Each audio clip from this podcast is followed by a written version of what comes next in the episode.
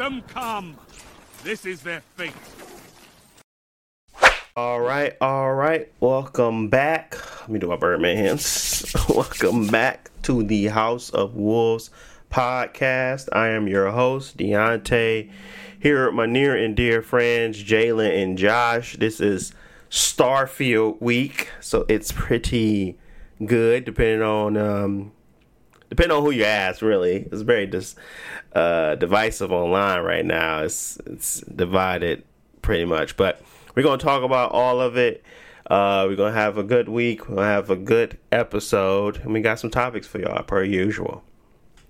Jalen, Josh, before we get started, as usual, tell the people how you've been, what you've been up to, what you've been doing, how life's going, any trials and tribulations you are trying to overcome at the moment. Tell the people where you at. Uh, what, what's that saying? God sends his, his best soldiers to run his battles. Yeah, yeah, yeah. God says But no, no, no, I- to the best soldiers. Yeah, yeah, yeah. hmm That But no, I ain't, uh, I ain't had one no uh struggles this week. Just um, you know, take care of the fam. Uh, we got a, a birthday coming up soon, first birthday, so we getting plans ready for that. Just depending on the weather, because we were thinking about doing something out at like a, a park, but we might have to do it at home. Uh, because one day it's just hundred degrees, or the next day it's uh, you know pouring rain. Uh, so gotta wait and see. Um, other than that, just trying to keep up with all the the Starfield discourse. Uh, everybody and their mama got something to say about it. Um, but overall, I'd say impressions are pretty positive, a lot better than what I was thinking. Cause like, what Bethesda overall hasn't had a lot of like good hits. Well, I say positive news in a in a while. Like maybe Doom uh, Two was the most recent one, but Redfall and Fallout seventy six, you know, gave him a bad reputation. Yeah, they had Uh, Deathloop. uh, Deathloop was getting highly Oh, yeah, praised, Deathloop. even though it wasn't like something I would enjoyed all that much. I liked it, but it wasn't like a ten. But they were getting like higher scores. But People didn't like some um, success. Ghostwire Tokyo. They didn't like that. No, I did not. It was like seven ish game. Um, I liked the animation of it, and I liked the like the what the concept of it, like being able to explore um Tokyo. But at the end of the day, it didn't grab me like I thought it would. So, but, but, Other you know, than the news, just been pushing through on Armored Core. Um, actually like it a lot. Last time I talked about it, I was early in the game, but I'm like a little more than halfway through. Um, I was taking my time just trying to collect everything. Um, but it's, I mean, it's still a FromSoft game, but I like all of the changes that they've made as far as like quality of life and things like that, like being able to save your build at a, a as a loadout mm, whenever you want to sell something you get like 100% the original cost so you know if you bought a gun for a thousand dollars and you don't like it you can sell it get your money back for the exact try cost something else. Yeah.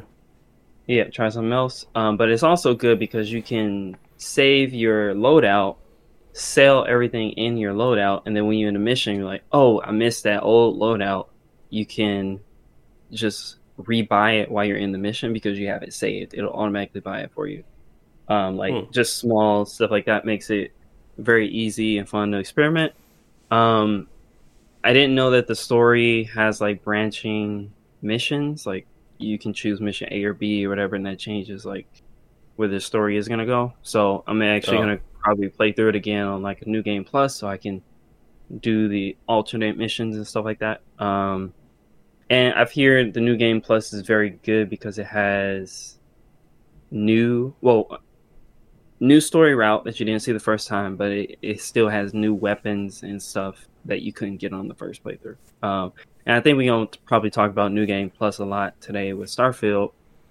Because a lot of games don't do anything for New Game Plus, but it, I think it's cool that when they do, it can, you know, really incentivize you to play through it again. Gotcha, gotcha. Okay, what about you, Jalen? What you been up to? What you been doing? How the fam doing? Uh, dude, what I've been up to? Not much for real, for real. Just uh, hooping, traveling. Uh, working out. Uh, just those things. Uh, my folks, they good. Um, yeah, they good. I'm, I'm finna go to San Antonio tomorrow to see my brother because you're supposed to be done with uh, basic training or, or basic or boot camp, whatever you call it. Uh huh. Um, so I'm gonna go check him out tomorrow. I ain't seen him in. I guess it's been like two months now. Time was fine, yeah. So, um, go do that. Uh, other than that, not a whole whole lot going on. I'll probably try to get into something this weekend. Uh, next weekend, I'm gonna go uh, do go uh, go on a mission. Um, but but other than that, not a whole whole lot though. Um, y'all know me. Be buying games. I this the first game I bought in a long time. Um, so I had went ahead and bought Sea of Stars. I actually played through the demo since the last podcast, and then I actually was. I'm like, all right, I can play this game. So, granted, it is on Game Pass for free. I was like, I need to play it more portable because I don't be at the crib too too frequently, Mm-hmm. and I'm not. I don't want to play. That's not the type of game I want to play like on a big screen anyway. So, um, so I had went ahead and bought that on my Steam Deck, and I've been playing that for a little bit. I got a, I got a couple hours on it right now. So it's it's cool so far. I mean, I pay like a dub for it, so I mean, I ain't I ain't tripping about it. And then I haven't invested in the game in a while, so um, in a long period of time. So, but like I said, I'm I'm enjoying the game. It's it's cool for what it is. Uh, the story seemed kind of standardish, but um, you know, people gave it like a good rating and all this type of stuff. I feel like something might be brewing, even though I just started it, but I'm just trying to take it for what it is and stuff like that. So it's cool. Mm-hmm. So, um, okay. You heard it here first. Jalen had an opportunity to play something free, but decided to pay for it. Did you? I you heard that right, Josh? I heard that right. I know I heard that right. Hey, yeah, that's that's unusual for Jalen. Y'all know me. I, I buy it on. He said. He said. He said, "You mean tell me he paid extra for convenience? that ain't him. He had us on that kidnap bus. Uh, that, that's the Jalen I know. But uh, okay, I keep- see. you know, I these flights see. and I I see. need something to play. I can't keep falling asleep on these planes. That's very true. That's very true. Uh, he, he thought he thinking about the travels high now. You know, he got us on those missions. So, uh, okay, well that's good. I kind of wanted to try it out, so I might just do my Game Pass thing and stream it to the Steam Deck and take it portable because I don't get out that much anyways. But yeah, I might try check it out a little bit. Um, but honestly, I've just been um, busy with Starfield a lot, so just been playing that. I had family up this weekend, so that was really cool of them to come up.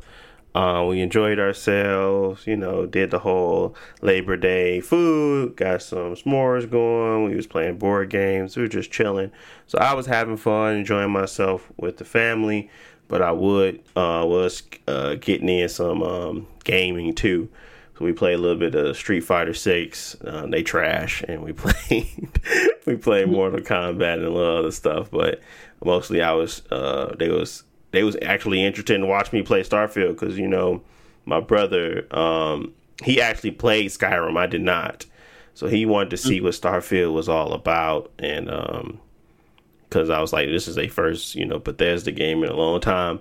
But he's uh right now he's uh Team Sony, so we're gonna talk about those little. We're gonna talk about that a little bit too because uh, it's very interesting dynamics happening online. Um, as if we didn't know what was going to happen, um, but I kind of I'm prepared to talk about a decent amount of it. So we're gonna we're gonna go heavy on Starfield early on. Um, but yeah, anything else before I get into Starfield fully? Um, anything else? Uh, no. We All can, uh, right. get to it. I got nothing. Let's hop into it then, fellas. Jalen, it unlocks tonight. Josh, you know it unlocks tonight. Um, are are is this something that Jalen? Are you going to play it? First off, I guess that's my question. I downloaded it, man, but uh, I It's, it's I a one single player play game. Ain't no reason to download it if you're not gonna play it. It's a single player game. It's not multiplayer. Why ain't no reason? It's free, ain't it? With Game Pass. I mean, but you're just downloading something to download it. You're not really gonna play it, right? All right. he, Oh, he helping all them get right. their, numbers up. you know, you gotta help, help out Ty get another Oh, yacht. that, how are you gonna help Todd out? Oh, you gotta inflate the numbers. Okay, I see, I see. Um, well, let me tell you guys a little bit about the game, a little bit about the controversy, and then kind of go into you know the spiel. But basically, um, I'm gonna give my take, quick review. It's not gonna be that long, probably gonna take a couple minutes, but. Uh, starting off, the game starts off better than I expected. Um, it was interesting, engaging right off the bat. Kind of gets you into the combat and the thrill of what you're going to be doing. Kind of introduce you to the loop very fast. Um, does it explain everything on the way? I don't believe so. I didn't feel like I got explained all of it, but I kind of continue down the path of just going through the main missions um, because I don't know. I guess when I was looking at everything and trying to get accustomed to all of the perks and all of the mm, the menus and all that stuff, kind of got overwhelming at first. But after about a couple hours, I was able to figure out most of it. I don't think people. I don't think it's a knock to say that that game starts slow. I think that it's it's not a knock to it. I think it's more of a, just a statement that it it, it does. Um, it doesn't. It didn't start slow for me because simply I was just intrigued on getting through of what was happening on screen at all times. It was kind of like you know how you go through a game and you're just so excited to play the game, you don't really notice the time that it took to get to a point where you kind of understood everything. Because as I was playing the game, time was kind of like speeding by and I didn't realize how much time I had on it because I was just excited to play it and kind of explore everything and see everything. So it didn't feel slow to me simply because I was excited. If I was someone that is trying to get into the game and don't care much about a lot of it and not really interested in like the, story elements, I could see how this game could feel off-putting to some. Um, but right now I understand the ship mechanic. I understand weight, which I hate to learn. I hate those types of games, but I understand the weight mechanic. I understand how to, you know, trade stuff and put stuff into people's pockets. Of course, that's a,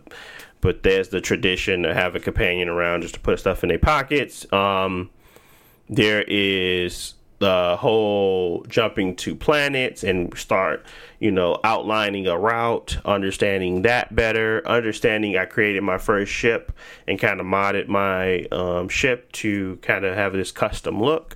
I understand ship um, building now and um, a few other things, but basically, um, you ha- I had to I could I did not know this stuff by just playing the game. I went outside of just the game to kind of get to know it better. So I was kind of looking up, okay, what do you do for ships? Or if I saw something in passing, I see something, I'm like, oh, you can do that. Um, it's like those types of things at first. And then after a while, I kind of wanted to cut myself off from the internet and just kind of play the game.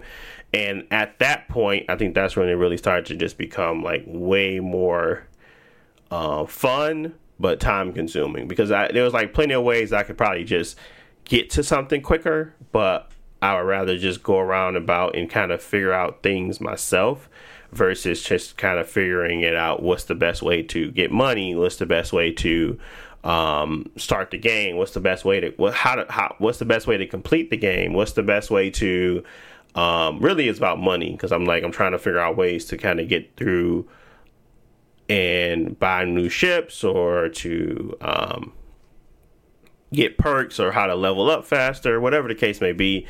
Um, I'm assuming it is just going around killing stuff because you get XP every time you kill something. And that's really where I was getting the bulk of my upgrades outside of the story missions. Um, but it's just so many different things pulling you in so many different directions um, that I feel like I'm gonna be playing this game for a really long time, and I'm still not tired of it. Um, so it's funny stuff has already happened. Random stuff has already happened. I picked the kid trait, so I picked kid stuff. So I had my mom and dad. They came and visited me at the Constellation Outpost. I'm just like, why y'all here? And it was just very strange for them to be popping up in places. I went to go visit them. It was just like these like things you wouldn't even pick if you didn't have this trait. So I just know this game is way more expansive than I've even scratched the surface. I have gotten to the point where I have discovered the the secret stuff or whatever they don't want to talk about because it's spoilers. And I'm not going to talk about it now. Maybe next episode once it's been out to the general public for more than a day. but um, there's a lot of stuff there, and um, at first I was hitting it at an eight because I again I was going through it and I was just excited to play it. But once I kind of understood the loop and I understand, I think I got like 15, 6 to 20 hours into it now. I understand the loop. So technically, I haven't even seen all the cities, the main cities. I, I just got into Neon because I went and did some other stuff. Um, but yeah, I've just been enjoying the game and um, loving the fact that they just give me an ability to explore, understanding, you know, oxygen usage, understanding the, you know, the the mechanics of the harmful weathers, harmful conditions outside, understanding all that junk is just kind of like you you start to really start to role play more than you expect. Um, and I'm just more so engulfed in the world at this point, trying to figure out who I want to be my companion moving forward. Um, looking at interesting ways to kind of take on um, situations and talking myself out of stuff, and it just feels like I'm always questioning. Well, what if I would have did this? And I think they have an answer for it. What if I would have done that? And they do have an answer for it. So, um, I think that's the the core of you know Bethesda. Everybody knows this, but I feel like that on top of the amount of polish. I mean, it's still a Bethesda game, so you're gonna get somebody that's gonna break their neck maybe a few times, and you might get someone that's like, um, that that randomly pops up. But the polish to the fact that I have not seen a crash, everything works properly. I haven't seen anything just break entirely. Um, is really really great. Uh, and I and I, I guess when I initially was playing it, I had an eight, but I can I can possibly put that to a nine um, today. And as I play and continue to go forward, I don't want to give it a ten. Ain't no game really a ten to me, um, but I think that they did what they were supposed to with Starfield, at least. And I'm I, I'm I'm not mad that I bought the merch because I think I'm gonna be playing this game for a while. Um, so yeah, quick review, but overall, I think it it it, it and it's weird that everybody is kind of having that same sentiment. The more you give to Starfield, the better the game becomes. It, it is very much so true, and it's hard to explain. Like, what you mean? Ain't the game supposed to be fun up front? It is fun up front, but it's like the more you provide time to it, the more you get to see the true mechanics of it, everything that's happening, all the intertwining um, systems, and it just becomes a very clear picture that this is probably um, Bethesda's most ambitious game, more varied, mo- most variety in a game, and you're probably not going to get this anywhere else anytime soon. Um, and if they can hold up what I've seen in the last 20 hours over the next 60, 80 hours, I don't see how this couldn't be a potential game of the year contender um, for me. Um, right now, I haven't played much out here there that has got me so infatuated with playing a long game, plus exploring a game, plus feeling rewarded for doing so, as much as this one has. So it's it's kind of like hitting a lot of check boxes, but at the same time, it is not like a. There's like, oh, y'all did a lot of y'all did a great job on the maps, the design of the worlds, but y'all still fell flat on character animation. Like y'all did a lot of great things for uh, lighting and the terrains, but y'all barely nailed uh, some of the um, like I guess like the water textures or something like that. So it's just kind of like those types of things that's mixed into it. Um, and I'm not finna give them the benefit of the doubt that oh it's gonna be modded. Right now, the game that they have is well enough worth a purchase. Um, but I know it could be better at some point, and that's normally what happens with these games. But Starfield, to me, is great. Um, but there's a lot of controversy around it, and it's very divisive to say that because there's so many other things that you have to become accustomed to that maybe people aren't ready to do. And that is because of how expansive it is and how much they try to put into it. There is drawbacks to and limitations to what they can provide you as a seamless experience. Like this is not a God of War one camera pane start to finish. You're not going to walk through the whole game with that. You're going to have to deal with loading screens. And I guess that's just a big deal for a lot of people right now. So, um, but yeah, quick review. I guess um, I want you guys to have an opportunity to chime in on what you've been seeing before I move into the controversy that I've seen. So, um, any thoughts on that? Any thoughts on anything intrigue you? Anything that you think you saw recently that may have stand out that I didn't cover? What's your thoughts?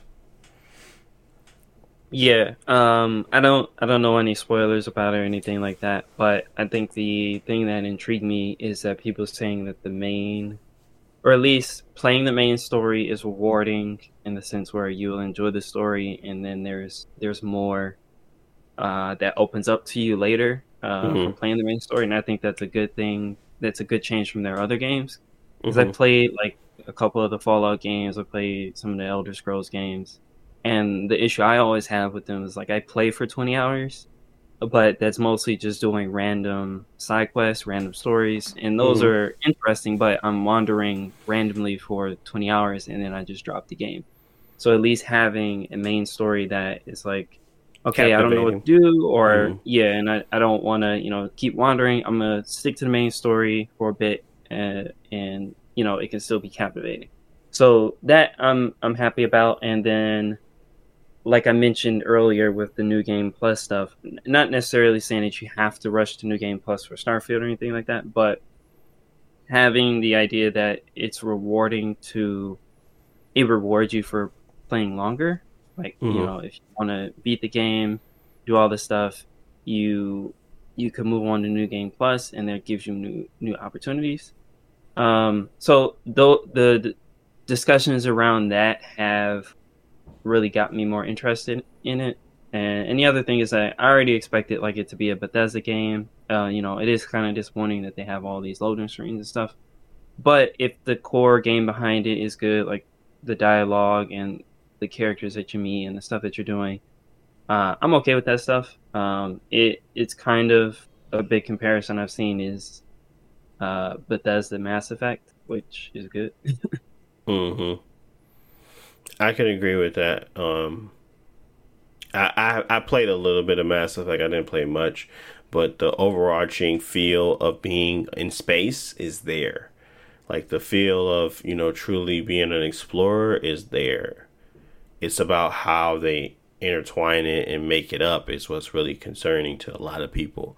It's not like this like it's not it's not it's not as if it's not there. It's not as if it's doesn't have all these branching mechanics. It doesn't have great, you know, um it's not like it doesn't have great space battles and and like feeling the feel of you jetpacking across the room to go kill somebody and good melee combat and, and decent um, shooting mechanics. It's simply the fact of how they present it to you that they don't like. It's really just, oh, I'm going to go into these um, pre-generated worlds. I want to walk across the whole map. You can't do that. You have to kind of keep it going and land into a different spot. Um, the oh, I want to um, feel as if the going into like large areas and places like that that is seamless there's limitations to what they can truly do i, I don't want to give them a break but it feels like if there's so much here that i don't really have a concern for them to that it's not going to be a, a, a good game or that they were trying to cut corners i think they had to justify having that, and I think the justification was not fun. Like I don't play No Man's Sky for a reason because I don't find truly leaving a planet to be fun. I'd rather fast travel, and they do give you the option of fast travel, and you can feel like you're just skipping all those parts. But to me, that eh, that makes me that makes me feel better because that means that they have packed this game with more to do than to just get to point A to point B. Like, you know, I'm thinking of Death Stranding where that is the game.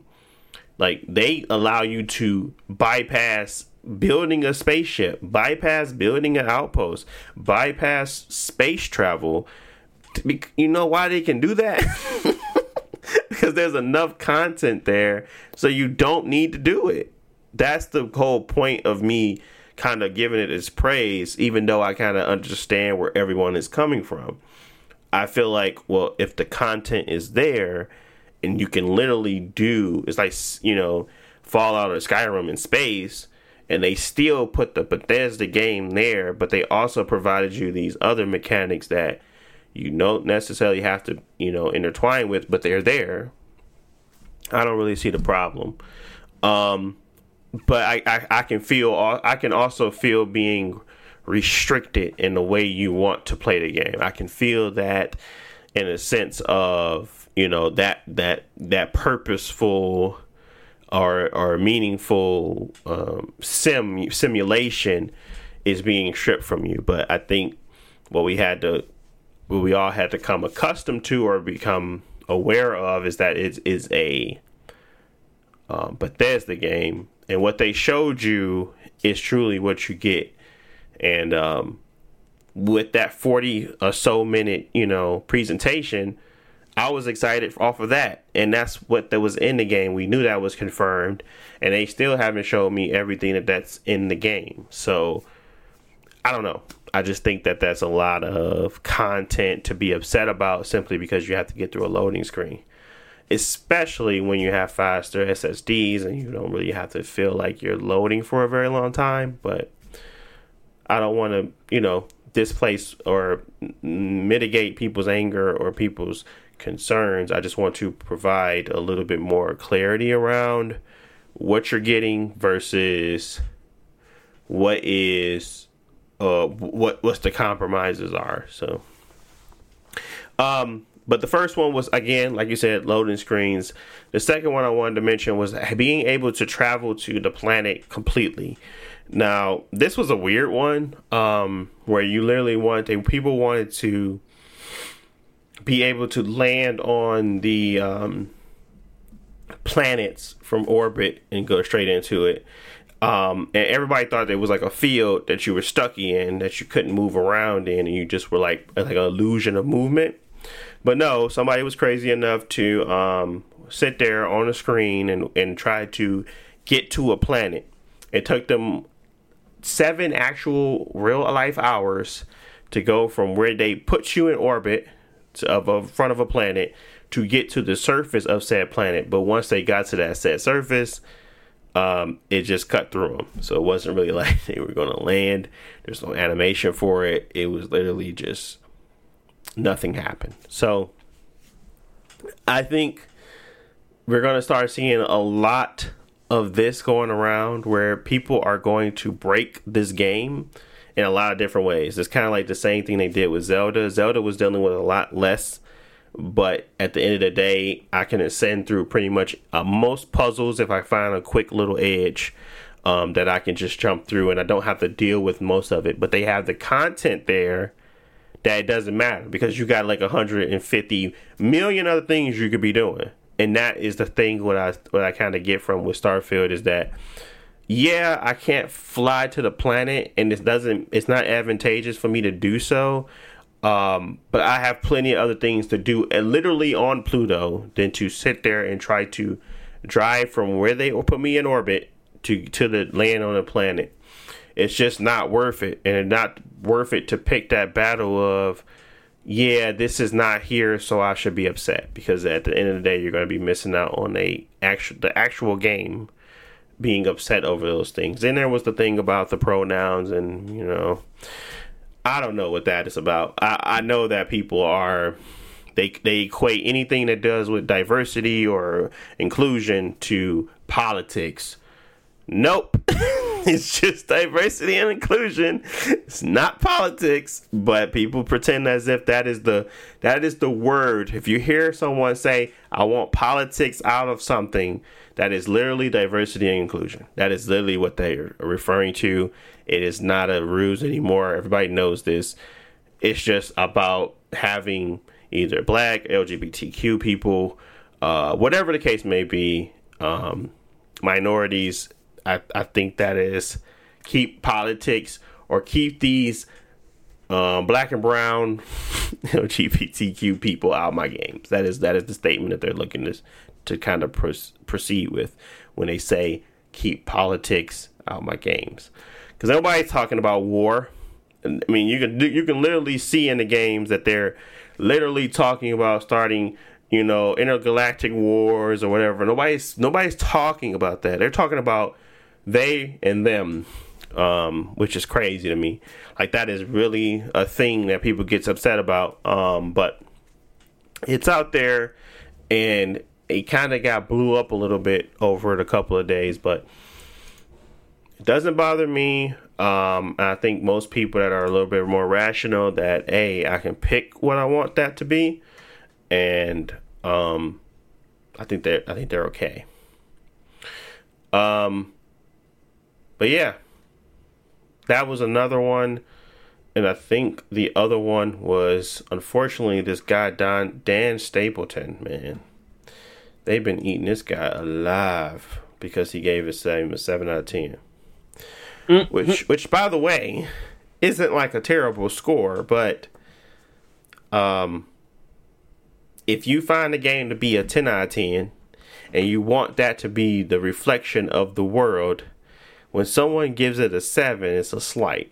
Um, you want your Metacritic scores up. People are very highly opinionated, and they find that if you don't like a game, it can't be you as an individual; it's you as a collective. So Dan Stapleton has begun the brunt of it. He's the IGN reporter that has reviewed this game.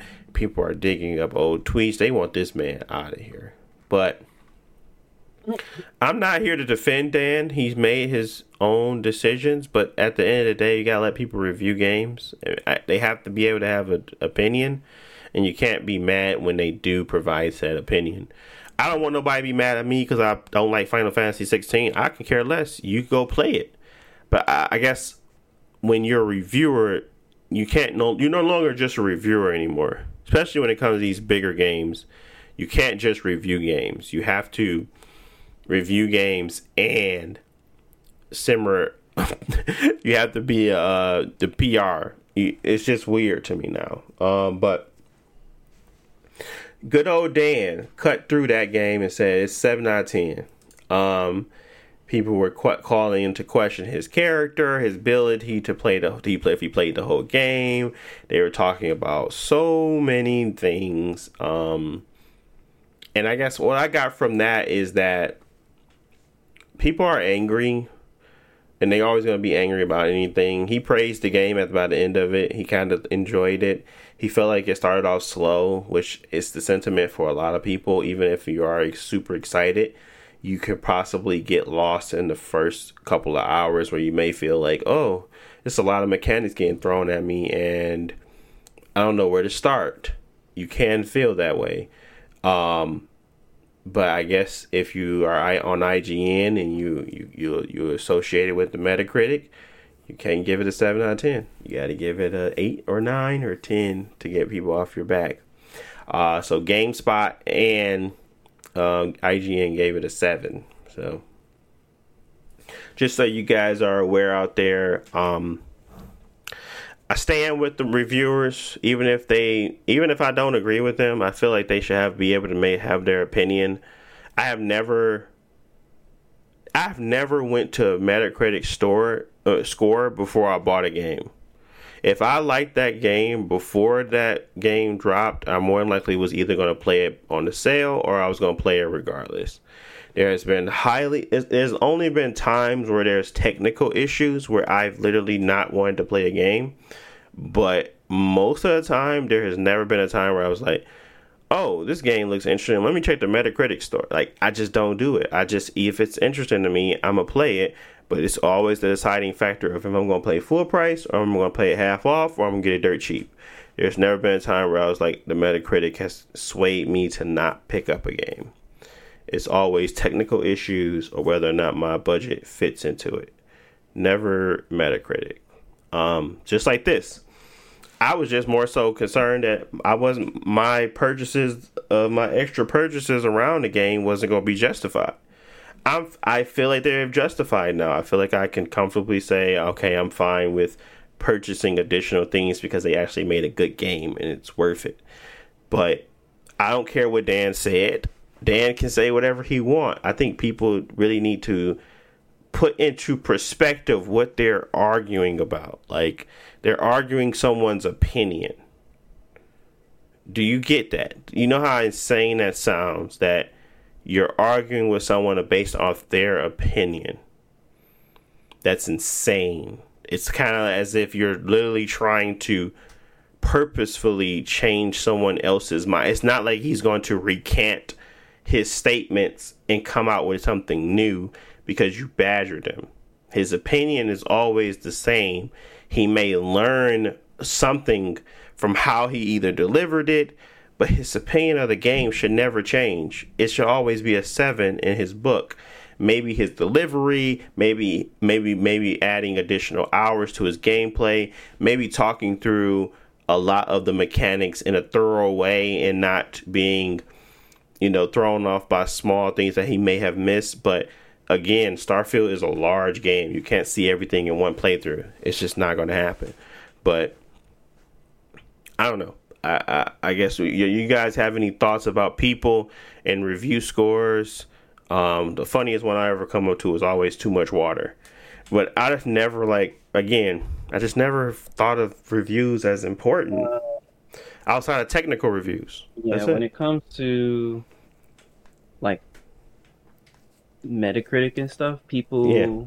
like get too obsessed with with something like if Spider-Man Two comes out and it's a eight, you know, eighty three on Metacritic, it's not the end of the world. It's not the end of Sony.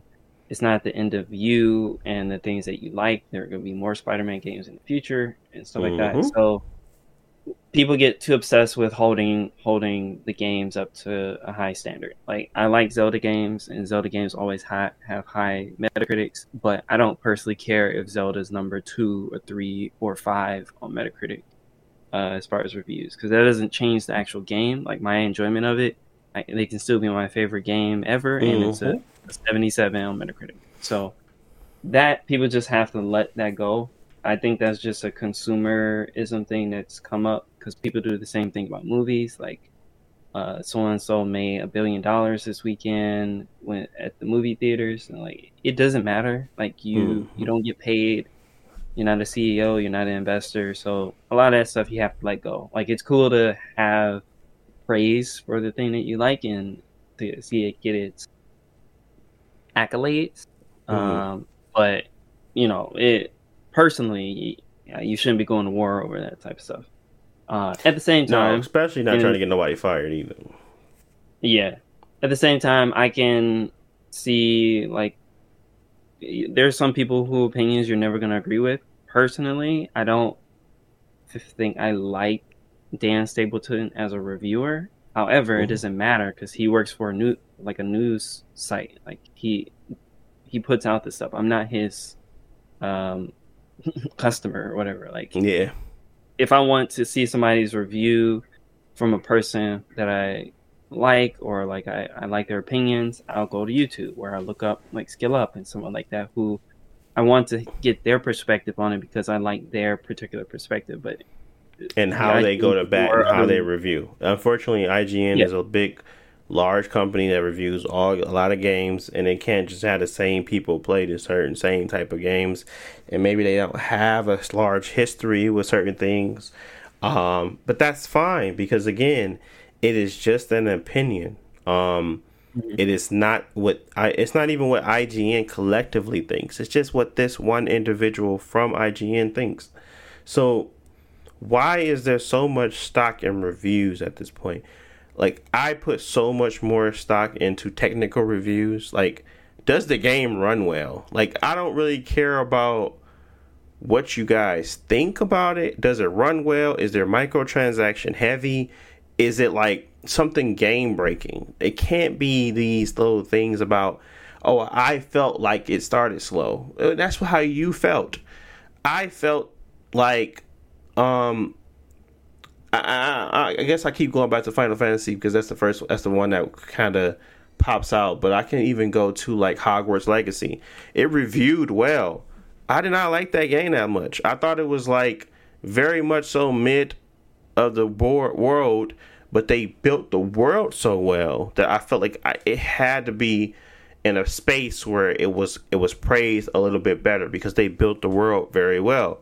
It's just everything on top of it, story and you know the the the story really it was really just a story and I guess my character, I just wasn't invested in them, in them, but it was it was really just the most sort of the story that drove me to kind of be like, uh, this is not what I was expecting. Um, and it felt like it had no consequences. I felt like whatever I did, it was it was fine.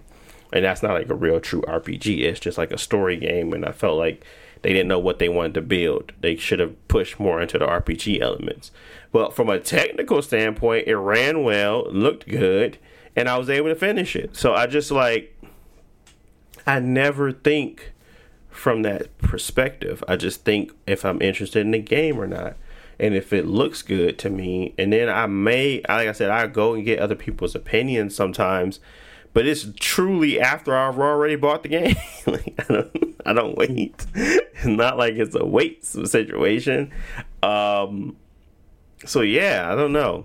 I just find it interesting that um, I, I, I do like it. I guess when my opinion aligns with others' opinions, but it never breaks my opinion of a game. It just always tells me that okay, well, this person might have liked something I did not like, um, and that and it kind of goes from there. So yeah, yeah. I I personally don't go for reviews as far as like a critical like analysis as an objective mm-hmm. like is every single detail about the game but it is more of a you know product review uh, to talk about what the game is like how long it is what type of stuff you'll experience in mm-hmm. it if it's mm-hmm. done well and then it because like i do want to see reviews where it's like oh well the game is good uh for like 10 hours and then is unfinished and there's no ending Oh, oh yeah, I'm glad. Do you I think a scoring system is bad?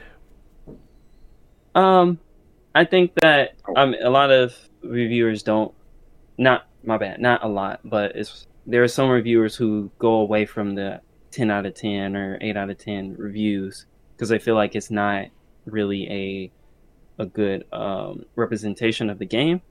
Because mm-hmm. like you know, if, if they if somebody gives a game a six, to most people like you know a sixty percent as a basically a fail. Like the the game is worthless. Mm-hmm. But it's not necessarily true. It might have issues. There might be a lot of good stuff in there, but the sixty percent is not a good look. Some people do out of five, or they do like mm-hmm. stars or stuff like that.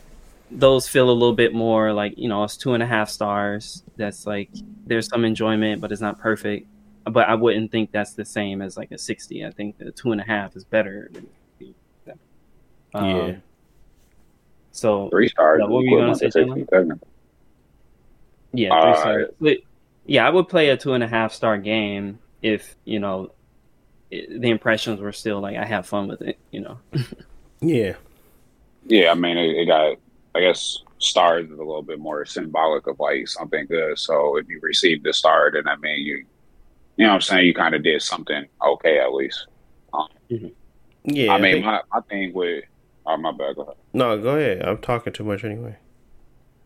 No, I was about to say my thing with reviews is again, I mean, it's similar to what y'all saying. Uh, and like the point that Josh had touched on is like you use a review as like a reference and you looking for certain things within a game. Like a game got certain benchmarks, right? Like mm-hmm. you got the graphical standpoint, the technical standpoint, how like how's it gonna run, the replayability, all those sorts of things. So um, I think I, I think IGN or like the bigger places they probably do the little numbers and stuff like that because it, mm.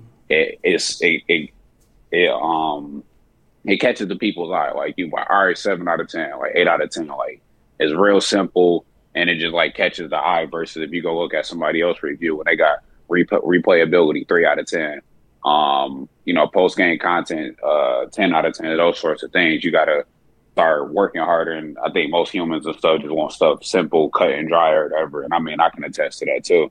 Um, but as far as when people, I think, I, I think people just got this idea of like whenever they like change in direction a little bit, why people care so much about the reviews. I think when people really care, like passionate about something, whether it's a yellow water bottle or a black door or something like that, they fight tooth and nail for it, and they just mm-hmm. it's like mm-hmm. a like a fixation, similar to how people uh you know, I don't want to throw politics in this for lack of better words. You know, they defend Donald Trump or defend Beyonce, and Beyonce don't even know these people exist. Like, so, um, but they would they would attack you. You know what I'm saying? Like, get on Twitter and be like, well, you said, what about the BeyHive?" Like, yeah, we got to light you up now, bro. Because why would you ever say that about her? So, um, I think it just kind of goes back to like fixation. I think it's kind of crazy a little bit that people do that, but you know, people do that with the game and stuff, especially if they have some sort of quote unquote stock in the game.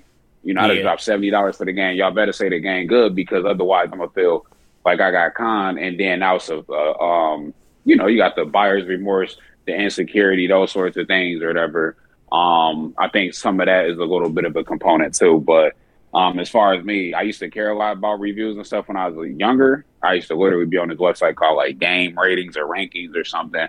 And the games would have ratings and stuff before it even come on. I don't know how they calculated these scores or anything like that. But you know, I used to be like, man, I'm kind of passionate about this game. Like this game need to like people need to know that this game good and stuff like that. But then you get older and realize a little bit, you be like, I mean, I'm just using these reviews to help me understand the goods and bads about the game, and it's just I'm just taking it in for what it is, and I can agree or or disagree with some of the things that the person said. They bite bite Pokemon over Omega Ruby Alpha Sapphire got too much water. We buy well, we it's, still the same game that y'all gave a nine, um, like you know, 10, 15 years ago. So like, I don't know if I resonate with that statement, or maybe the mm-hmm. times change a little bit where people just don't like water no more. You know what I'm saying? Because of you know we get too many rainstorms or something. I don't know, but you know, like it's just one of those things you just got to take with a grain of salt. But I think a lot of people lack the um, they lack the the um you know, when you when you go to school and stuff, they make you do research articles. They make you look at literature, and then you need to decipher what's mm-hmm. good information and what's bad information. But sometimes I don't think people know how to do that. And it's not to say that uneducated people like can't do that. Um, educated people do that as well too. So um, it's just, I, I think it's a little, you know, a little deranged, a little bit or crazy, but it's it's fine though. I mean, making people mm-hmm. lose their job over a review is crazy, or trying to get them to lose a job. Yeah, people are really like there. Like, get if you say anything bad about Starfield, you we want to. Fi- I hope you get fired or something like that. It's just weird stuff. Bro. Yeah, that that's weird. Like, that's not from the public's decision. Like, he has an employer, and like if he spent five minutes on Starfield and wrote a review, you know, I think that's just up between him and his employer. if that's what they're okay with, then that's what they go with. You can criticize IGN as a, you know, uh, corporation, but attacking people on on the internet for their opinion is is dumb. For a review. Mm. Yeah. So, um, yeah, I mean, for me though, like I said, I I'm, I'm enjoying it. I'm glad that it, it's it's out, and I'm happy that um it's actually worth it because you know it's tough. Um, what else? What else? What else? Starfield, uh, PlayStation because that's that's actually happening same day as Starfield coming out, which is crazy to me, but um, they're going up like thirty dollars or something like that. They're raising their price 40 dollars per year for certain particular ones. So, uh, Essentials is going from sixty dollars to eighty dollars. extra is going from 100 to 135. Premium is going from 120 to 160. I have no idea why anyone would pay premium or extra because those games aren't that great that they have in there. Um, but this 60 to 80 for the base is kind of crazy because like a like a 33% increase or something like that. And you don't get anything better. They still got bad games that they come out with monthly and you still got the same services. So they didn't add anything new or or interesting. They just raised the prices. Um, did, did, we, did they can get away with this? you, think, you think they can get away with this, Jalen? Um, I mean, yeah, they're gonna get away with it in a sense. There's nothing yeah. that anybody can do about it, but I think that the, there are going to be people who would cancel their subscription because it's not necessary. Mm-hmm. You know, like if you if the price is low enough, you don't think about it because it's more passive stuff. Like you get a couple free games here and there. Maybe you might like one every couple months, and you get to play online with your friends and stuff like that. But for like for me, like I don't play like non free to play multiplayer games that often. So even like paying for online is crazy to me because I, I wouldn't do it for a single game. And then if the games that are offered in their service is not that compelling, then I would just cancel it and not even worry about it. Yeah. So I, this is a weird move, I think, because uh, they should be trying to like instill. I mean, it Xbox does it too. You know, everybody's to raise their subscription price, but you have to continuously deliver quality content to that service uh, before you start raising the price. I don't know. Yeah, I think that's what. That's kind of why they wanted to do Game Cat Game Pass Core and add some games in there because they wasn't really going to be benefiting us uh, or people with just um, those two dollar those those cheap games that they were providing us every two months. I mean every month. They were terrible games. It wasn't worth it. So they had to figure out a different way to kind of get games in there that was useful and they kind of introduced the Game Pass eh, core subscription where you get access to a library of games that they curate um, which is cool because again you get some benefit from just having gold um, and you still get to keep all the games they ever gave out if you had gold previously. So that is how you add value to something that, that is going away. You don't just raise the price, and that is what they did. They they Game Pass core did go up a little bit, but they at least added something. PlayStation didn't do anything. So, and from my book, it just seems as if they were they were getting in while the getting's good.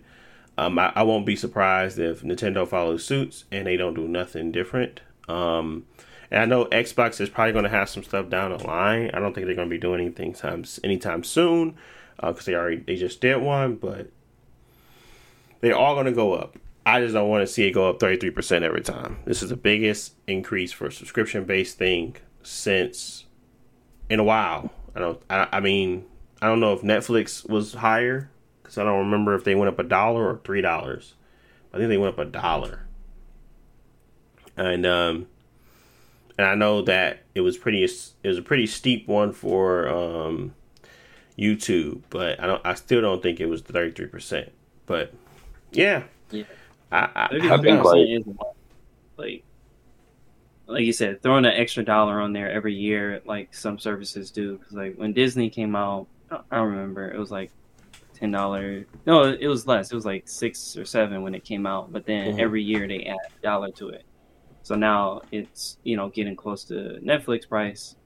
Um, but just doing it, you know, oh, we gonna raise it five dollars, for no yeah. reason. Yeah. Yeah. yeah, I, I think quite.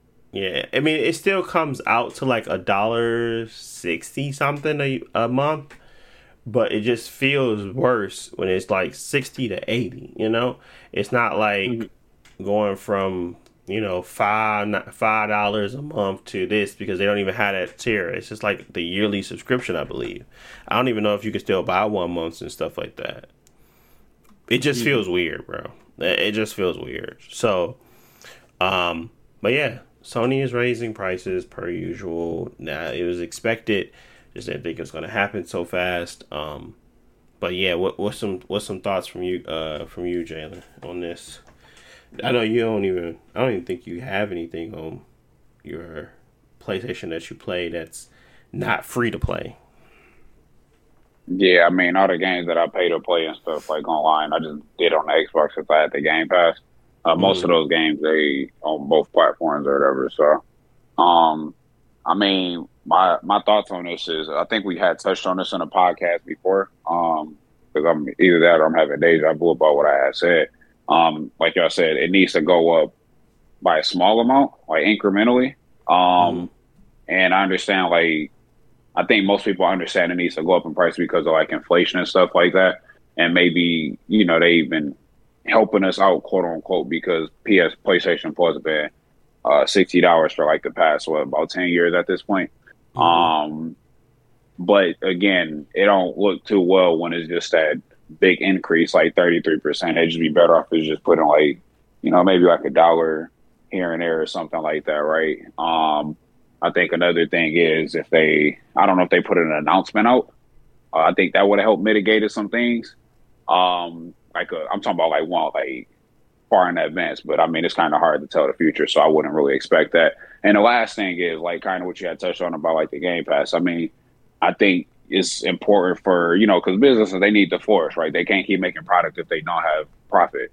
So they need to find some sort of sweet spot if they want to go up by that much and add in like these like benefits or whatever that kind of make it that increase invisible or try to mitigate as much by well if we do this we're gonna put out you know it's gonna diminish how much we can make a little bit but at least the consumer is gonna be happy because they're gonna continue buying this product or whatever. So but going up from 60 to 80 without quote unquote consumer justification i mean that's kind of that's kind of steep or whatever. So uh i think that's something that really should be taken into consideration um, cause I, me for, I wouldn't do that if they just go and increase it and not give me anything extra. Cause I feel like I'm getting ganked at this point. Yeah. Yeah, yeah. Hmm. Well, I don't really know how to segue, but I'm trying to figure out what else do we want to get into outside of that, I think the next thing that I wanted to kind of cover off on was Sea of Stars, Jalen. I know you was just talking, but I kind of wanted to give a give, give us an overview of it and um, kind of give us a in any any like hero tropes you've seen, anything that you kind of was like pulled into, like any sweet mechanics that you thought was any interesting, uh, something that will get people to want to buy it. Let's talk from it from that point of view. Um, I'm gonna be completely honest. Like I said, I only played the demo and I got a couple hours into the main game. Um, so I kind of just started like venturing. Um, because if it, there's no audio or I can't say that like definitively if they got like cutscenes. I feel like I might have seen one, but mm-hmm. um, it's a lot of text and stuff, so you have to read. I mean, that's gonna take time or whatever, right? Um, but I mean, a story, like I said earlier in the podcast, it seems like it's a standard story. You got two heroes or whatever. Like they, I don't fully understand like where they came from or whatever, but you basically got two heroes or whatever. They undergo this like training and stuff like that. And from the looks of things, it looks like they're gonna have to try to save the world and stuff like that. I don't know how the party system is. I got my third party member. Um, I see that as like five slots at least. So I don't know mm-hmm. how many people I'm gonna actually have in my party at one time, and if it's like three people that's fighting and two on standby, or it's five people on the field at once. I don't know how all that's going to flow. Um, the mechanics and stuff of the game. Um, I mean, it's it's kind of like turn based. It's not that active time battle. Uh, I haven't played Chrono Trigger in probably a couple years, and I didn't play it too too heavily. I think I made it to I probably had at least like ten hours in the game. They compare it to Chrono Trigger and stuff like that. Um, I can't tell you how the Chrono Trigger battle system is and stuff. Uh, previously on a podcast, Josh had touched on like the placement of enemies and things like that. I don't know how that works entirely still because I had mm-hmm. seen that one of the dude abilities he can. It's like it's basically called hurl, and it, it says something about the placement of enemies, but this is only in a demo version, so I don't know how that works. But Mhm. if you use hurl, I guess it's supposed to affect like the enemy placement.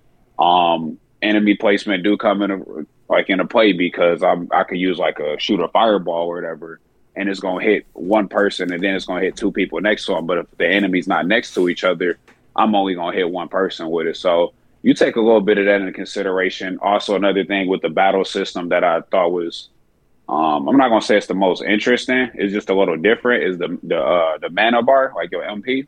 hmm So like those things you need to use like your magic. Yeah. Um so first off, you get magic by just doing like physical attacks. I don't know if there's things that boost how much magic you get per hit, but you swing on them on average I, or all the time I've been getting three mana points or whatever. And then the to use certain moves like like right now I got nine mana points. To use a fireball, that junk take I think that junk take like eight. Um so it's like I can use one fireball and I'm gonna have to use two turns to get three mana or yeah, three mana or whatever to try to Do it again. get another fireball. Yeah, so it's kind of like you kind of want to use it like sparingly. Um, one of the bosses I fought, they kind of switched their vulnerabilities and stuff like that. Mhm. Um, and they got like different damage types and stuff too. So depending on how they switch their vulnerability and stuff like that, depends on how much damage you can do. But again, we talking about like that fireball, man, like the, the mana to use the fireball. So I'm like, I could hit dude with everything I got swinging, right? But um, he might switch his vulnerability, and then I got to wait two turns to to get my fireball back, and not missing out on extra damage. You know what I mean? Because I, I could have saved it and stuff, and I got to rebuild it back up. So you got that. You got different weapon types, and then the other thing that I noticed is that uh, let me just try to make this real quick. The other thing I noticed is sometimes the enemies do something like they're gonna try to use like a, a strong move, Mhm. and then they would have like if you hit it's like this little slot thing. If you hit them with these three, they might have three slots or whatever. And they like, well, if you hit me with a sword two times, and then you hit me with a a hammer or something like that, then you're gonna break me where I can't use my uh the strong attack that I was gonna do. So there's some incentive to try to coordinate different attacks and stuff like that. Mhm. But um, other than that, I mean, it's, it, I mean, it's an RPG game, and like I said, I'll probably have more information on it uh, next week or something like that because I've been playing it a little bit. So uh, maybe next week or the week after, depending on how my schedule is. But I mean, it seems straight. I mean, you got the you equip stuff, you got a cooking system where you cook food and stuff like that, and um, the characters they seem interesting enough. Um, and then, like I said, I feel like it's something brewing going on with one of the characters, but I don't know exactly what's really going on. It just kind of, like you said, the hero tropes and stuff like that. Mhm. Um, they seem like, you know, usually you get one dude that might be too cool, like a Sasuke dude, but they like boys or something, and then you might get one that's a little bit more like, you know, hot, fiery, like hot blooded and stuff like that. But both of the characters seem like they are similar to each other, and I, um, like tropey, I guess, if you will. Mhm. But it's Okay. it's cool though. I like it so far. I mean, it's just kind of the stuff I observe with the game or whatever. Uh, the graphics and everything, cool. My Steam Deck be losing battery Planet, so I, I guess they doing something with the graphics and pushing it, or it's poorly optimized. I don't know, but it it run good and stuff like that too. So, like I said, I mean, I'm in, I'm enjoying it. The soundtrack, I mean, I ain't did nothing too too crazy, but we'll see how the soundtrack evolve and change and stuff like that. Hopefully, it's good. So. Yeah. Yeah, I I really can't wait for them to bring out the Steam Deck with the better screen because I've been using this thing a lot. Can't even front. It's a great thing. It's a great device. Uh, I don't really want to get a ROG Ally or anything like that. I want to kind of stay in the ecosystem of Steam right now, and I don't. Mm, oh, Steam OS, I mean, because it's not Steam technically, but Steam OS is really cool to me. So I want I want to keep working within that. Um, but okay. Um, the next thing that I kind of wanted to speak on, I know, you, uh, guess we we kind of mentioned it a little bit, but um, Baldur's Gate three, PS5 came out, and um, people are saying that the split screen, uh, still sucks on the PS5 too. And I I understand that they want to do split screen on these games, but I, I guess I've seen some issues where they were having frame rate problems. Now, I don't know where these sources are come from. Um, I seen like Kotaku um, say something about it, and then like a few Reddit posts. Uh, but basically, this is the reason why it wasn't able to get pushed on the Series S and X because they were trying to figure out the split screen. But basically, the split screen on the PS5 was pretty bad as well, like dropping to 21 frames, blah blah blah. Um, but I don't know. I don't. I, I well, my thoughts around this is still the same. I think this could have came out with the on the Xbox, and I think that they could have definitely already did the whole um, non-parity stuff, and I think that's what they kind of are going to do now. Um, and it's going to be coming out this year sometimes. But basically, what they were saying was that it's a little rough around the edges on the PlayStation Five. Um, and it's probably going to be the same way on the Xbox Series X. It's going to be rougher than on the PC. Josh, were you planning on playing on a PC? Yeah, I'm playing on PC. Okay. Yeah, so, I mean, I don't know. I guess it's not that big of an impact to me. I think there's like an HDR graphical bug as well, but I just wanted to mention that there is been some reports of Baldur's Gate is not running and not not doing the best on the PS5, which is kind of expected. It's an expansive game from a very small, not that small, but small studio, and it's not going to have that level of polish, especially when you've been doing the play testing on the PC, not on these consoles. So I don't really get that this is news. I just know that does it run well, or does it run to the point where I can get to the end? Yes, I think that's good enough. But um, there is some stable stability issues out there. If you were planning on playing this like couch co-op or something like that, you might want to check into those reports. Um, Armored Core, Josh. Let me let you talk for a little bit. Give us. I know we talked about it last time, and I think we you sp- you spoke on a little bit earlier about the some of the things that you liked, like the slice of life stuff. Um, or like not slice of life, but the the stuff that they updated and like the the ease of playing, um, and those uh those changes that they made. Uh, Yeah. Anything else that you kind of wanted to mention? I don't even remember if we talked about that off or on the pod. No, I'm kind of lost. Um, but yeah, give us a little bit more about Armored Core since you've been playing, got a little more time into it. Anything's changed? Anything different that you want to mention? Um, yeah, I think we mostly I talked about it a little bit on the podcast last week, but I was so early in the game I didn't have too much, I guess, to say. A lot of Mhm. stuff I've learned after. Um, and what I mentioned before, it is a build focus game. Uh, just like in the Dark Souls games and stuff, you can you make your build. You know, you want to be heavy with a giant sword, or you want to be heavy and you throw a lot of magic and stuff like that. It's the the same kind of concepts but this whole game is built around it where it's a lot easier. You don't have to go grinding out boss fights and stuff to to find the specific weapons that you need to make your build. Uh, you have everything in the shop, and every chapter they add more items to the shop. So this chapter, you know, we gonna introduce energy weapons and stuff like that, so you can start experimenting with those type of builds. Um, I think that opens up a lot of creativity, which is the the most fun part. A lot of people I've seen talking about it is just like them creating a build that they like and overcoming the obstacles. Uh, or even if it's not a build that you personally like, like you like if I want to play a melee build, but this boss is long range and I need long range, I can still switch it up to a long range build that works to beat the boss, but it's still my own style to it, you know. It, it doesn't have to be a cookie cutter, you know, build as well. Um, the bosses are pretty challenging. Uh, I didn't get to mention it last week because I didn't get to it, but um, Balteus, he's like the chapter one boss. If you ever see any images online, he shoots out like a hundred missiles at the same time, and, and they track you, and he's flying around in a circle. Uh, so he's a really tough boss, but it's also like really, really fun because it's you get to really it's fast paced uh, the music is good the boss is difficult but you learn his patterns you dodging all the missiles um, so i think that so far that's been my favorite boss, but there have been some highlights after that.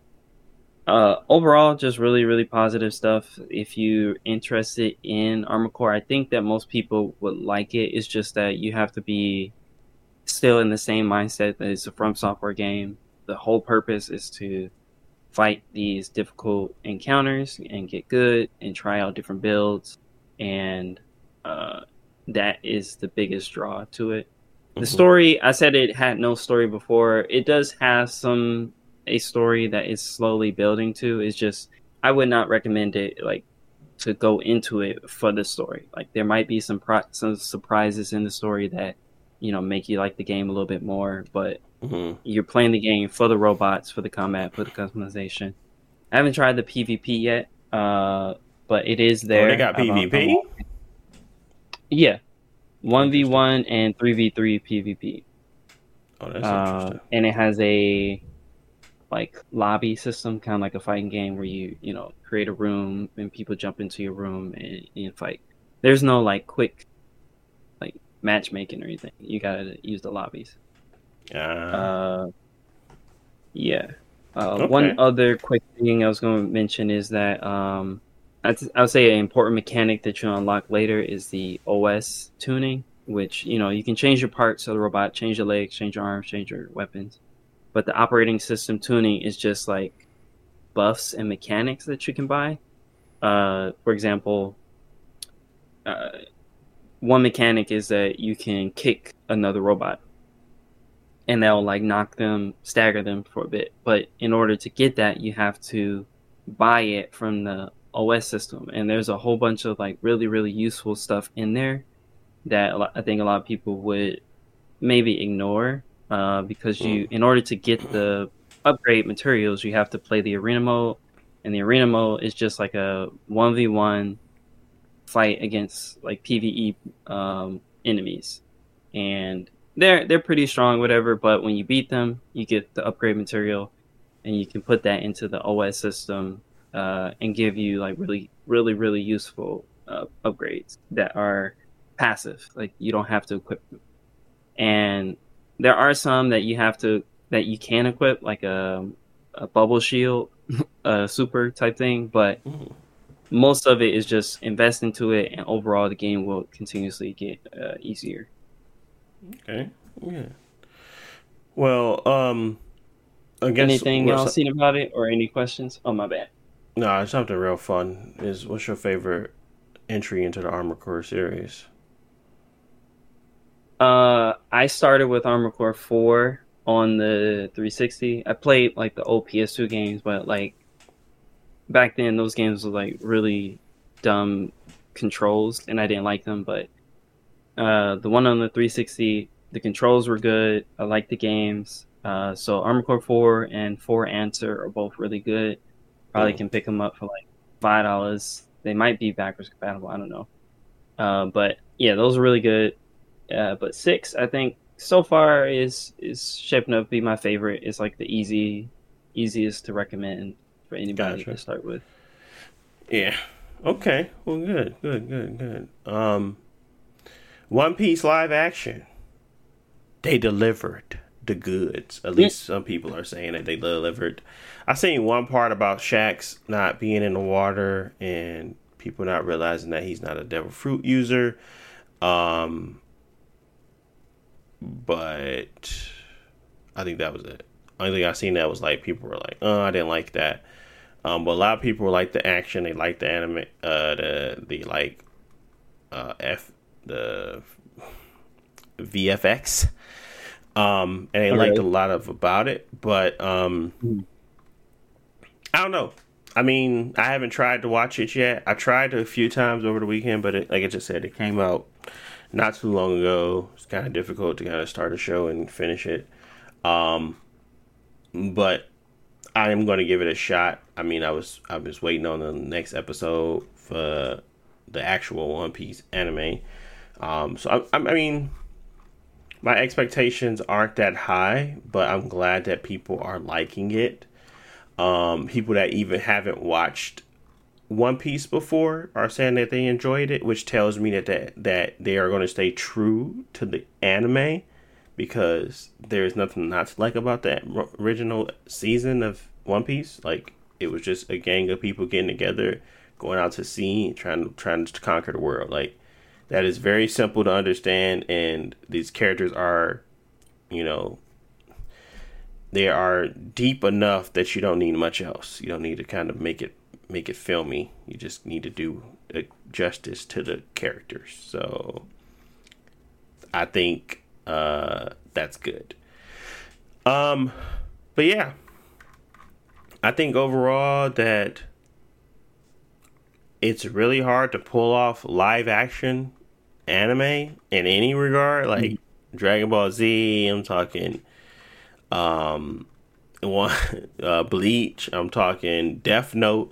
I'm talking any anime that has ever come out that is live action has been atrocious. I mean, even Avatar.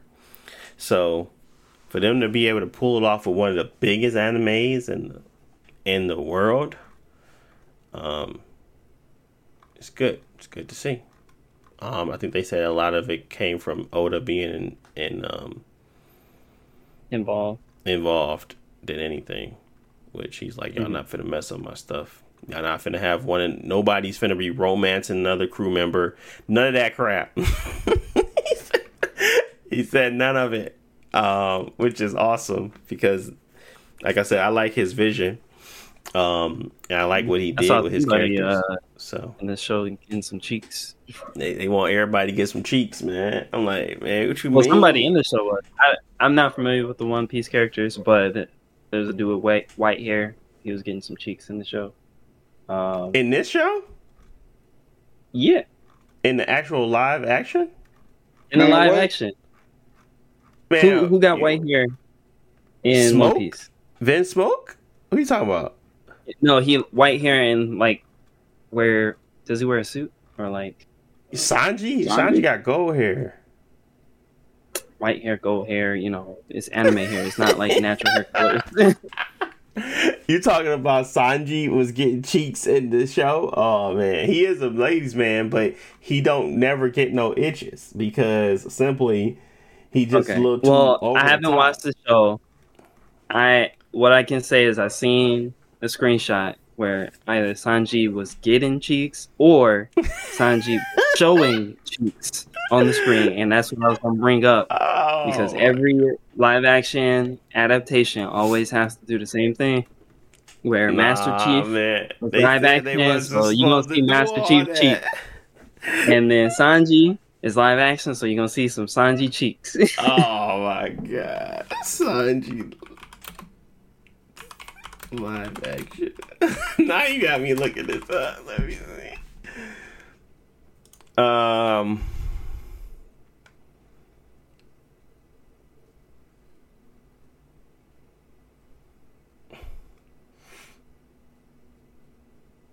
Man.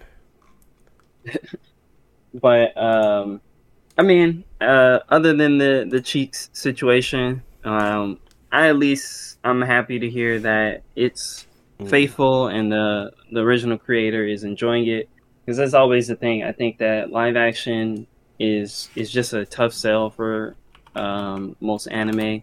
Like I don't personally think it's the medium for a lot of anime because you lose a lot with translating it to it. Because even though if the VFX is good, it's it's kind of hard to do like Luffy and like you know One Piece and cra- all these crazy styles, especially like Dragon Ball Z, to like translate that into a real world situation where it feels authentic, but it's also not goofy and, and dumb looking. Um, so it, it's cool. It's good to hear. I I didn't know that One Piece had a a story that's worth going into live action. Not to say that it, the story is not good, but for live action stuff, the stories are usually easy to digest or slower pace and that mm-hmm. that works better for live action whereas like you got a crazy story and you like time traveling and teleporting and stuff like that like i can never imagine seeing uh, the Madara fight from Shippuden in live action like it's just why would you even bother like doing that stuff yeah and the, and the stories are also long. Like One Piece is still not done. It's a it's a billion million uh, chapters, and are you gonna do all of that in live action? you know. Yeah. No, it, it's it's tough, especially when you have so much. Like like I said, these characters are deep, and that's because it's like so many episodes. They have so much to pull from.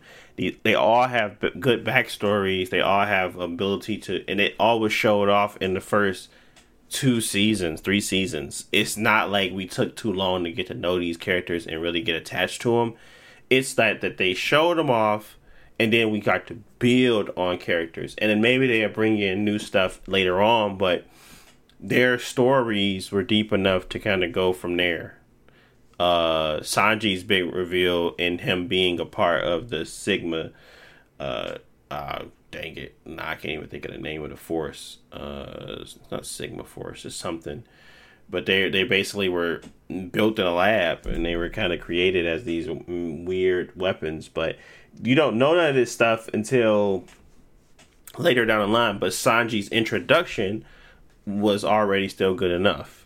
It's it's so like that's why I like One Piece because it simply is like nobody is left behind. Nobody feels like they don't fit. And I remember when Sanji, uh, I still thought that that was really dope when Usopp was fighting Luffy. Like they're literally main characters fighting each other, and it's just like I don't see that that much in a lot of other animes where it's just like so many different dynamics. Um, to the point where you can literally transfer it and you don't need to change a thing. Like, I don't think you need to change anything with Luffy and them story. I just think it's just a long story. That's it. You have to kind of, you know, yeah. If you if you're going to be in it, you got to be in it. If you're not, you're not.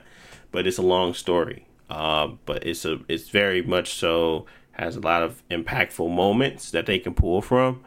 Um, and this could go on for a long time. I don't think this would it, it could ever be like stale because it's just so much. So um, I want to see the pacing of it though. I want to see the pacing of the live action because I don't know what that looks like yet. I know they're not going to be doing like the you know the they're not going to be doing a short you know parts like they normally do in the animes um, in animation or um, the actual cartoons or uh, let me say the anime, not cartoon, but the anime versus the live action. I want to see what that pacing look like. I want to see how many how much stuff they cover in um, ep- every episode. So we'll see.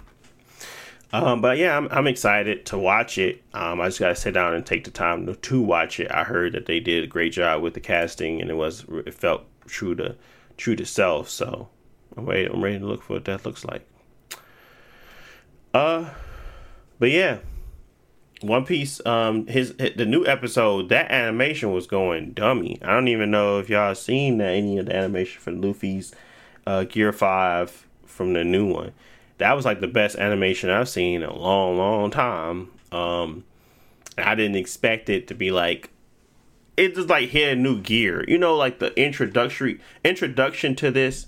It felt so subpar to this last episode. I'm just like, how does that happen? How do y'all the introduction to his Gear Five not be the best animation work? And I, I'm not I'm not even trying to slight it because it was good animation work. After I went back and watched it like three times, I was like, okay, I understand why people were hyping the animation work and how they go from cartoony back to real, you know, like their style back to cartoon.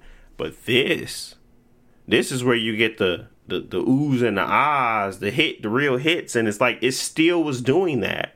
It just did it in a far superior way. Um, so I was like, they just they just hit a, a new tier or level when it comes to animation. But um, everybody is, um, I think, happy with this last episode for sure. Took a while, but it's come out. Now I'm now I'm in my now I'm in my uh Jujutsu Kaisen bag. I'm, I'm I just finished a movie, which I think I did that. I should have did that after, but I'm watching now the season two. Um, but yeah, but yeah, there's a lot of good anime out right now. I'm glad that One Piece is sitting up top right now with some good live action because we know we needed it. Um, so we can green light some really good ones in the future. So Let's see. I gotta watch it still. Um, that's what people's opinion is. It's not my opinion, so don't take it for it. I will come back and I will tell you it's my exact opinion when I actually watch it. But right now, it's shaping up from other people's opinions to be a decent uh, experience overall. Yeah. Um, what else? What else? What else? What any- else? I know that um is there a lot of anime adaptations coming, but is there anything that you think would actually be good if it was you know translated? Cuz personally I would say there there'll never be a good Dragon Ball anime at a live action, but there's a lot of other stuff that could still be good live action. But like I think the best think? contender right now is Demon Slayer because they don't really dwell into a lot of otherworldly stuff to the to a degree. Like they can like we've all seen demons portrayed in a certain way on screen, right? We've Mhm. all seen ninjas portrayed in a certain way on screen. I think that they have the easiest time transitioning that to live action.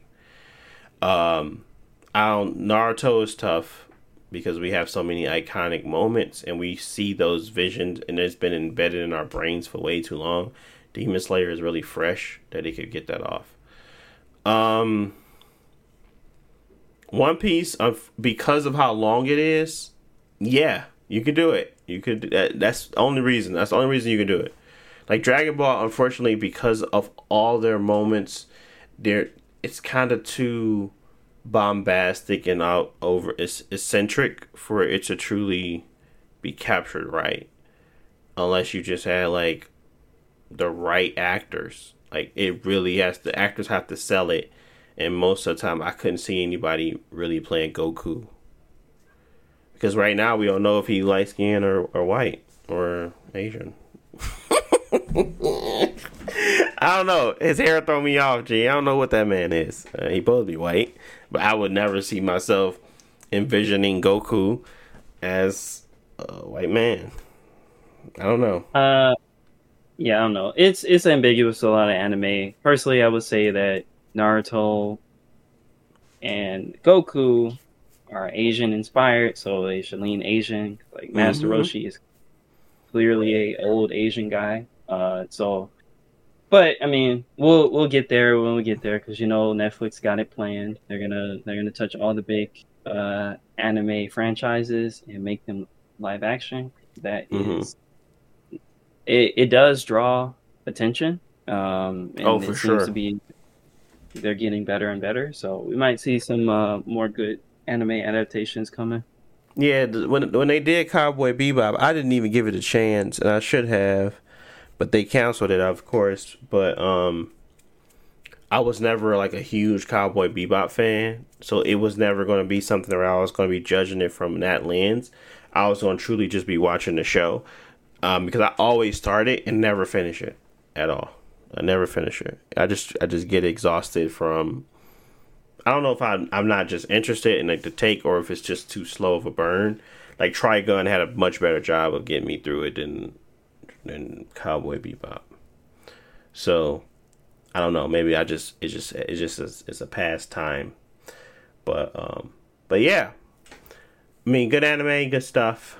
Um, but I, the one I think would, would be the next that would work really well would be Demon Slayer, Josh.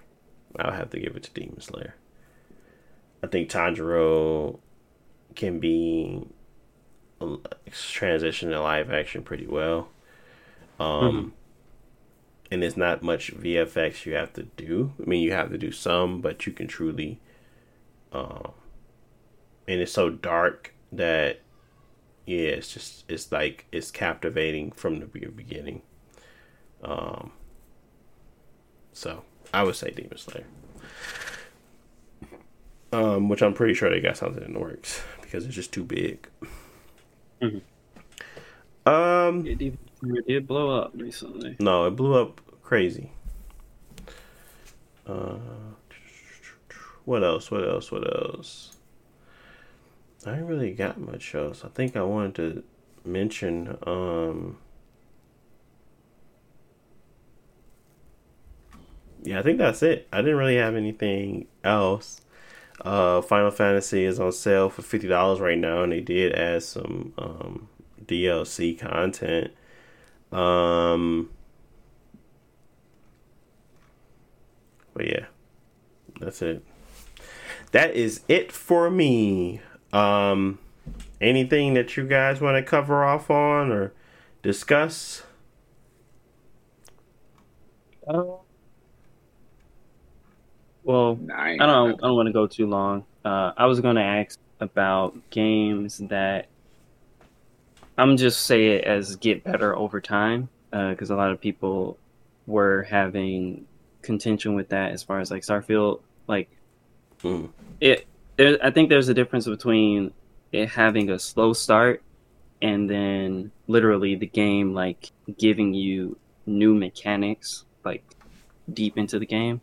I think Mhm. that it for me, I don't mind. There are a lot of games that do that that I enjoy. Like I really like Final Fantasy 13, but it's a game that gives you new mechanics late in the game that hmm that kind of make or break the game, and without them, you're not getting the full experience. But you know, at the same time, not everybody wants to push through on that. Um, so with Starfield, for example, you know, I you mentioned that it gives you a lot up front, but like, do you have any feelings towards games that like withhold mis- mechanics for a long time?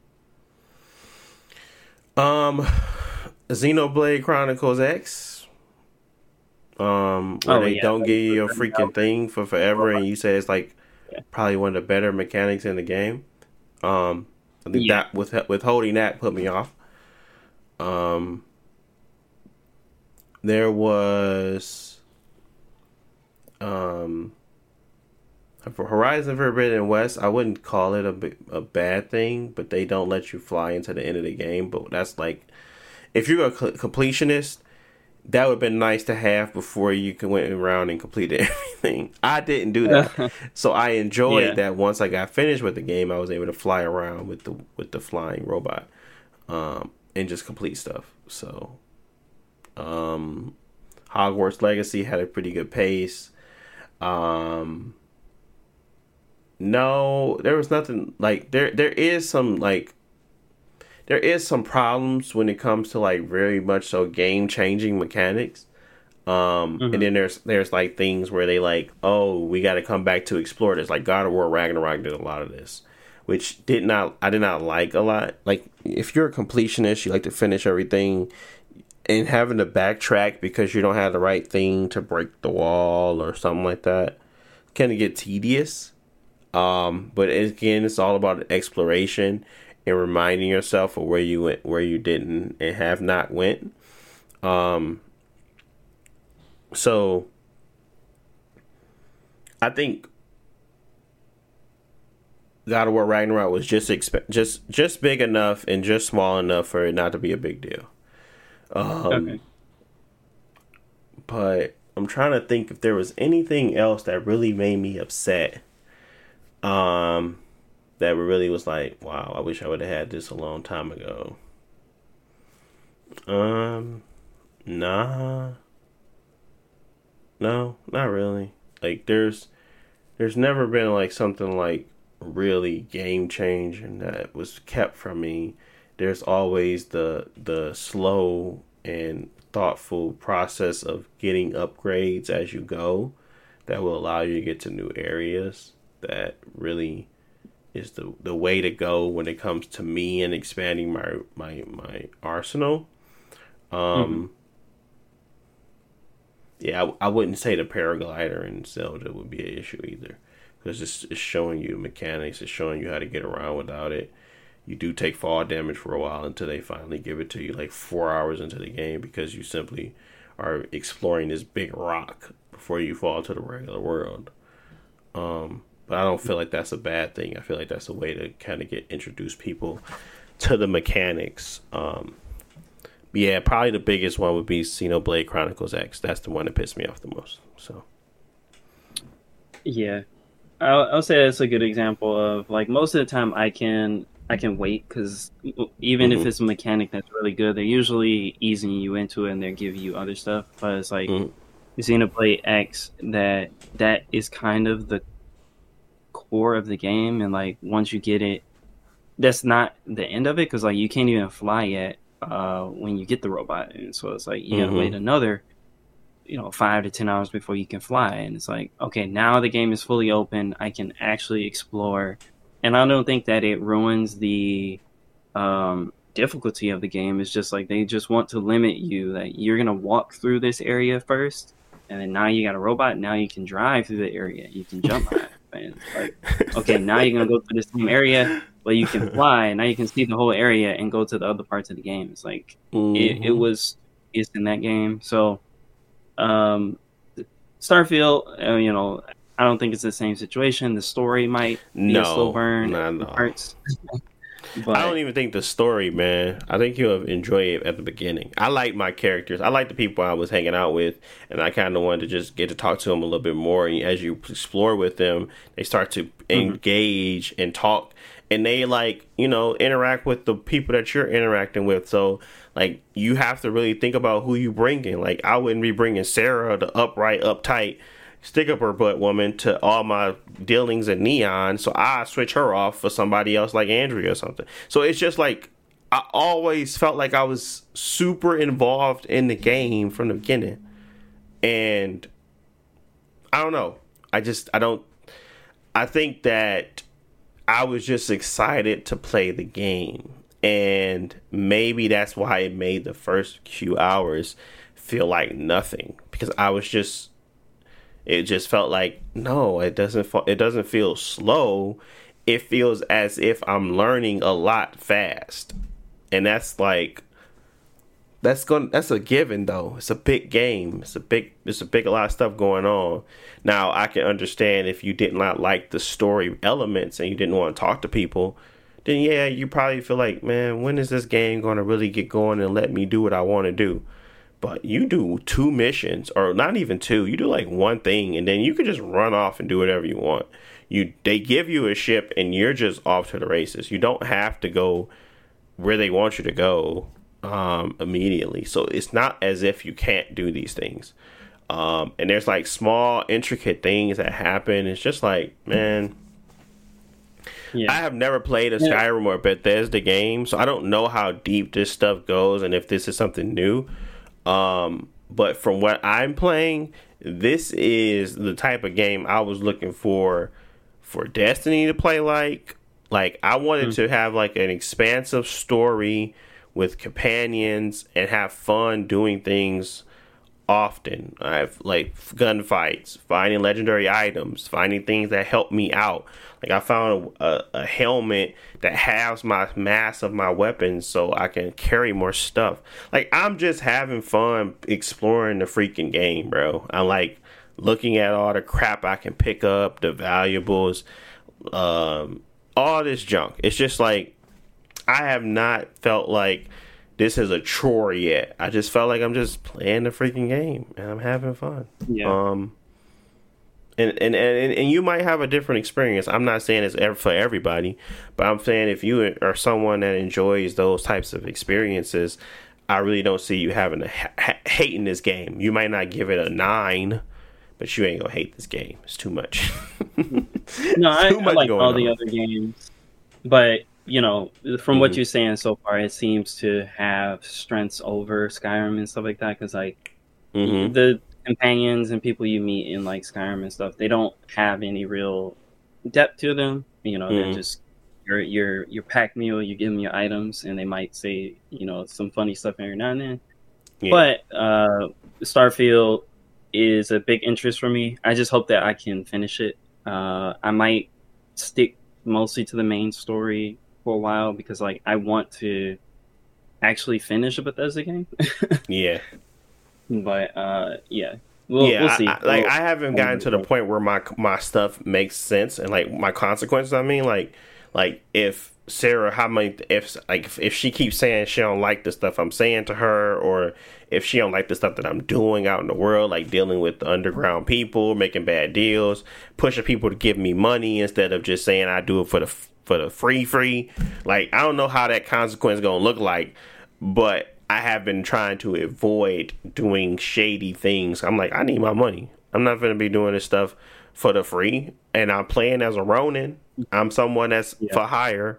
Why in the heck am I not getting paid? Because you started a constellation and you want me to play this? one? Like, listen, bro, I'm gonna go with Andrea. Andrea, she she know what it is. She like, I know, I understand the world. I'm like, cool, because I'm taking you instead of like everybody else. I mean, I understand. I like, I like f- like four out of the five I've already met. Um, so I I just don't feel like I'm gonna have like, I'm I'm going to feel like the game is losing its legs very soon. I just don't feel that way. So. Um, I just don't know what the you know how you gotta figure out if the consequences really matter or if they're just saying stuff and they just want you to feel like it matters. I need to see what's going to be the impact from my actions on the world. What happens? And I've from from what I've heard and what I've seen, you do have some of that in there. I don't know how deep it goes, but um, I don't want my first playthrough to be like forget everything and just go uh, balls to the wall and everything. I just want to kind of play like I would normally play an RPG.